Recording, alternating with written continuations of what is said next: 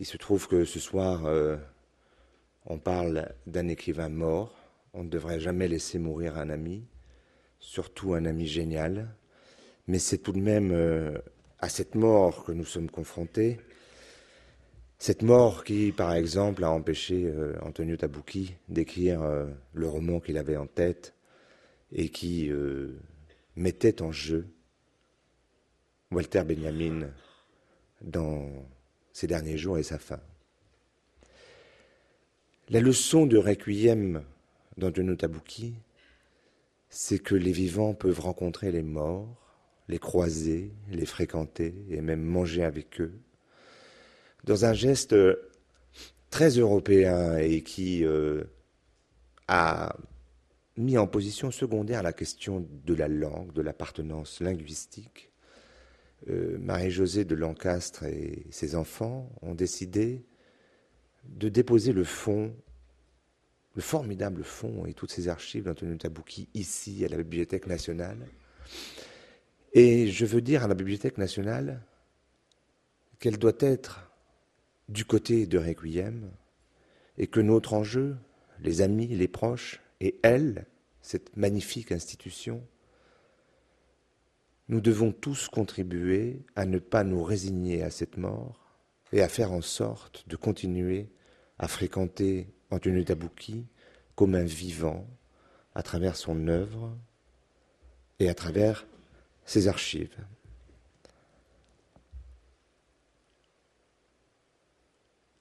Nous avions fondé avec Antonio Tabouki un club dont nous avions décidé que nous serions à jamais les deux seuls membres. Ce club s'appelait le club des finti ottimisti, les optimistes fins, ou les semblants d'optimistes. Et nous n'avons pas écrit des statuts, mais il y avait, je pense, en tout cas, un credo dans ce club. C'était celui d'une puissance d'éclairage et d'une puissance prémonitoire de la littérature. Cette puissance d'éclairage et de prémonition, Antonio Tabucchi l'a mise à l'œuvre. Fabrice Gabriel a parlé admirablement de la tête perdue de Damasceno Montero.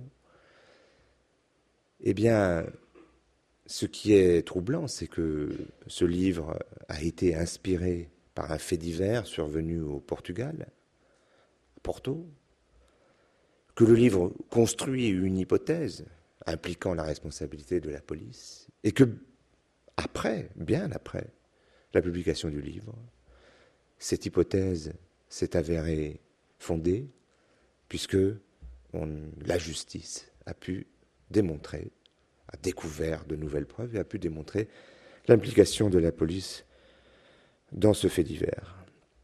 La prémonition, Anthony Tabouki l'a eu aussi, et nous n'avons pas toujours pris toute la mesure de ce cri qu'il poussait et qu'a évoqué euh, Jean-Christophe Bailly tout à l'heure.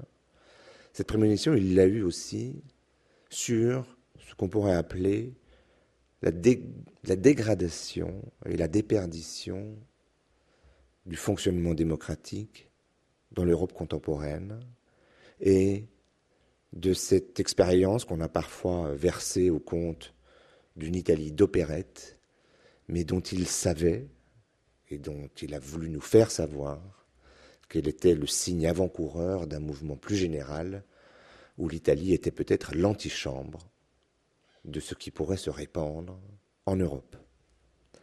Et je renvoie à ce titre à l'ensemble des textes terriblement en avance sur leur temps qui composent au pas de loi euh, cet ensemble de textes, disons, inspirés par les circonstances souvent sombres de l'actualité.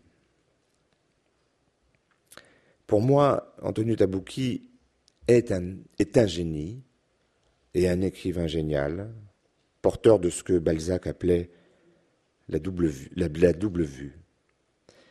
Il a donc souvent anticipé les éléments, les événements à venir, et je dirais qu'il a aussi incroyablement anticiper sa mort. En deux gestes, le premier avec Requiem, cette euh, errance d'un personnage par un jour caniculaire dans Lisbonne déserte au mois d'août. Errance qui au fond rappelle euh, la traversée de la Nécouya par Ulysse, le royaume des morts où Ulysse rencontre sa mère. Ici, le narrateur rencontre son père. Et euh, on a évoqué, je crois que c'est Fabrice Gabriel qui a évoqué ce, petit texte absolument abyssal et merveilleux, qui s'appelle Un univers dans une syllabe, où euh, Antonio Tabouki raconte la genèse de ce livre, et précisément le rapport langagier déplacé au Père, retrouvé ici par la magie de la littérature. Mais la mort, c'est aussi la sienne. Et d'une certaine façon, il traite littérairement sa mort une dizaine d'années avant qu'elle n'arrive, par anticipation, par prémonition peut-être, avec Tristan meurt, sous-titré, et les sous-titres sont toujours de précieuses indications chez Tabouki, sous-titré Une vie. Tout est là. Tristano meurt, une vie. De quoi s'agit-il? Je ne vais pas résumer ce livre, simplement en, rappeler le dispositif, et ceux qui l'ont lu euh, me pardonneront. Tristano, c'est un vieil homme, un écrivain, qui vit ses derniers jours, ses dernières semaines, son dernier mois exactement, dans la chaleur estivale.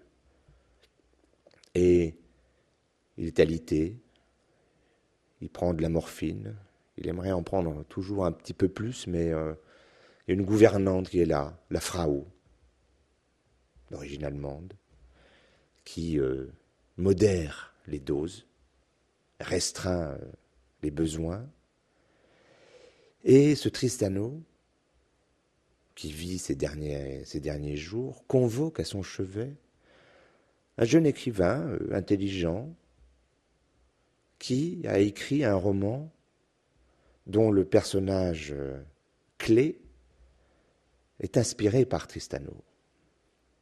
Et nous sommes convoqués avec ce jeune écrivain puisque le dispositif du livre, c'est de nous asseoir au chevet de Tristano et d'entendre euh, non pas sa déposition, mais sa façon de faire revenir dans le flot fragmenté, mais euh, dans le flux aussi de sa mémoire, les éléments de la grande histoire et les éléments de sa propre vie.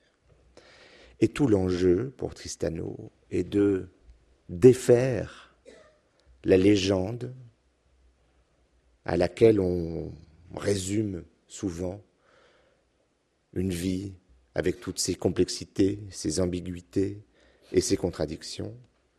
Et il va reprendre un certain nombre de moments clés pour rappeler aux jeunes écrivains qui croyaient euh, avoir euh, produit une version de Tristano, et une version qui pouvait être la vérité sur ce personnage, que cette vérité est insaisissable comme est insaisissable toute vie, dès lors qu'on pénètre dans la complexité de ses euh, déterminations, de ses motivations, de ses dévoiements, de ses équivoques, plus que de ses malentendus.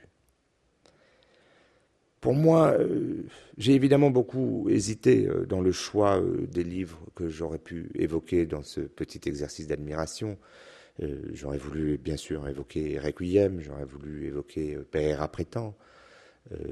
J'aurais, et je dis maintenant un mot de ce livre qui sort qui est sorti la semaine dernière d'Antonio Tabouki, qui est tout sauf un fond de tiroir euh, en publication posthume, mais qui est, et là aussi, c'est l'autre geste d'anticipation de sa mort, qui est un texte posthume, et je dirais, sans paraphraser, forcément posthume.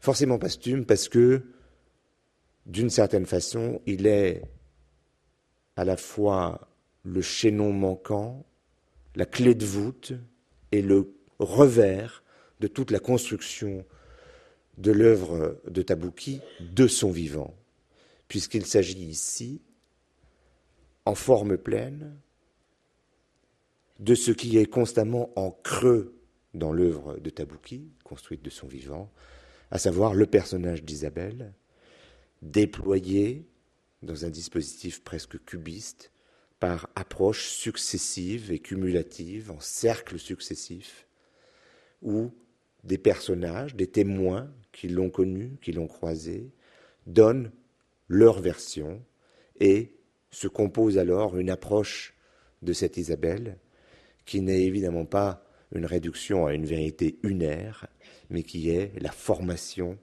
d'une mosaïque d'hypothèses, de possibilités et d'éclairages. C'est un texte euh, que je juge personnellement comme fondamental dans l'œuvre et que je vous invite euh, à lire à ce titre. Si j'ai choisi Tristan Homer, c'est parce que c'est à mes yeux un énorme roman. Énorme, j'entends par là un roman de la grande forme. Comme il y en a un certain nombre, mais pas tant que ça, dans un siècle, euh, vous allez sans doute me juger emphatique, mais j'assume parfaitement cette emphase. Pour moi, Tristan Homer a la puissance de la recherche du temps perdu, à la puissance d'Ulysse de Joyce, à la puissance de l'homme sans qualité de Musil, du volcan de Laurie, de Vie Destin de Grossman, c'est-à-dire cette euh, extraordinaire mise en œuvre de tous les moyens c'est comme si tout à coup, Tabouki avait décidé de tout mettre, de tout activer, de tout chauffer. C'est une machine extrêmement chaude, c'est une, bouilloire, Tristan Homer, où vous avez la fresque d'un siècle, ou presque, d'histoire, d'histoire européenne, euh, qui va euh, en Grèce, la Grèce originaire, qui évidemment évoque beaucoup l'Italie, mais aussi l'Espagne, l'histoire et donc les fracas et les drames, les tragédies de l'histoire, de la grande histoire. C'est une grande machine littéraire parce qu'elle convoque plein de références. Et puis, elle décloisonne. Elle décloisonne les temps. À un moment donné, on flotte dans le, le, passé, le présent se confondent. C'est quand même toujours la grande opération de la littérature, de lever les catégories et de remettre euh, du flument là où il y avait des grilles.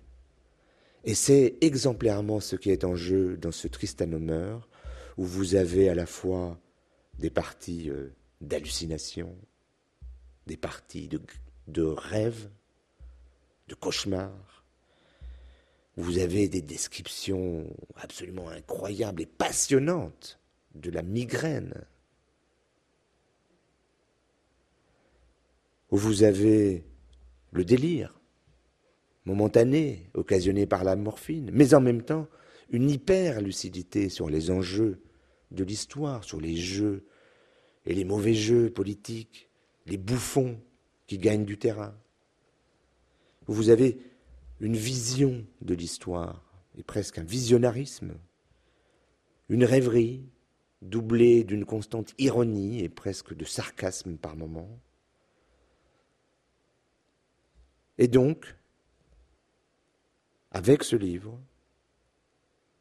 Antonio Tabouki écrit sa mort, dix ans avant, l'expérience de la mort, une sorte de je suis en train de mourir, presque aussi vertigineux ou aussi vertigineux que la fameuse phrase de M. Valdemar dans le, le récit d'Edgar Poe, qui dit, puisqu'il est mesmérisé euh, à l'article de la mort, et qui prononce la phrase par définition impossible, je suis mort. Eh bien, Antonio Nabucchi met en scène euh, toutes sortes de personnages, personnages de femmes, il revisite son propre euh, passé. Il y a des personnages qui reviennent sous un nom parfois un peu différent. Thaddeus, qui est la grande figure de l'ami disparu, mais qui était en même temps celui qui avait aimé la même femme que le narrateur, cette femme, Isabelle, qui aurait été enceinte, aurait avorté, se serait suicidée. Et au terme de toute la relecture de Tristan Homer dans les déplacements de noms, au terme de la lecture de Pour Isabelle, on peut aussi en venir à se demander, et je reviens à ce que Florence Delay a dit du double, du jeu du double, si Thaddeus et le narrateur ne sont pas au fond les mêmes. Et pour finir euh, par d'autres mots que les miens, et des mots plus précieux, je voudrais juste lire un petit passage de Tristan Homer. Vraiment, pour ceux qui n'ont pas lu ce livre, euh, je, vous en intime la lecture. Les abdéritains affirmaient que Tristano délirait, et moi aussi je t'ai dit qu'il perdait la tête comme un fou. Mais d'après moi, il était seulement en avance. Les personnes en avance semblent folles. Elles ont le destin des Cassandres. Peut-être des petits Cassandres à quatre sous. Mais les créontes, à quatre sous, les craignent tout autant. C'est pour cela qu'ils ont inventé les asiles, qui sont des maisons pleines de Cassandres inoffensifs, ceux qui sont dangereux restent dehors, et ils commandent. Tu sais ce qui va suivre, l'écrivain? Je te dirai ce que Tristano vint à penser quand il découvrit la, nature de Dingodingue. Dingodingue, c'est euh, l'incarnation euh, du mal, et du mal télévisuel. Je te dirai ce que Tristano vint à penser quand il découvrit la nature de Dingodingue, car celle-ci est en train de se révéler. Dingodingue, dans son but solennel d'abolir totalement de l'esprit humain tout type de pensée qui puisse lui nuire, même la plus petite, commencera graduellement à supprimer de sa boîte de verre la moindre image porteuse de pensée, jusqu'à ce que votre désaccoutumance complète, jusqu'à votre désaccoutumance complète et à la disparition absolue de tout signe signifiant car l'image en tant que telle, même la plus mesquine et misérable et repoussante, comme celle qu'on vous propose chaque soir, peut induire une pensée, et la pensée est dangereuse. De sorte que vous regarderez uniquement la lumière, certaines rayures électriques qui tremblent, avec parfois un crépitement de petits points lumineux où se perdra votre pensée et le naufrage vous sera doux dans cette lueur. Un moderne nirvana? Peut-être le fatidique mu que fantasme le bouddhisme finalement atteint. Voilà ce qui vous attend demain, l'écrivain, car demain est un autre jour, comme disait Scarlett. Je vous imagine tout cela, le soir, réunis dans vos cavernes avec moquette, à fixer fasciné le feu électrique et murmurant en mu. Je laisse à ce feu électrique ma croix de guerre, mon bric-à-brac, car il sera votre Seigneur Dieu, et vous n'aurez pas d'autre Dieu en dehors de lui. Ce n'est pas qu'il y aura une grande différence entre les feux des autres pays et ceux du tien, à chacun son dû. Je dis ton pays parce que le mien n'existe presque plus. Je suis déjà plus de là que d'ici. J'ai les pieds qui flottent à moitié en l'air. Je suis apatride. Je n'appartiens à personne. Un passeport ne me sert à rien pour la douane que je dois franchir et il n'y a personne qui puisse m'attraper par les pieds et me tirer en bas de l'oranger, comme Tristano le fit avec sa Daphné, je peux te l'assurer. Merci.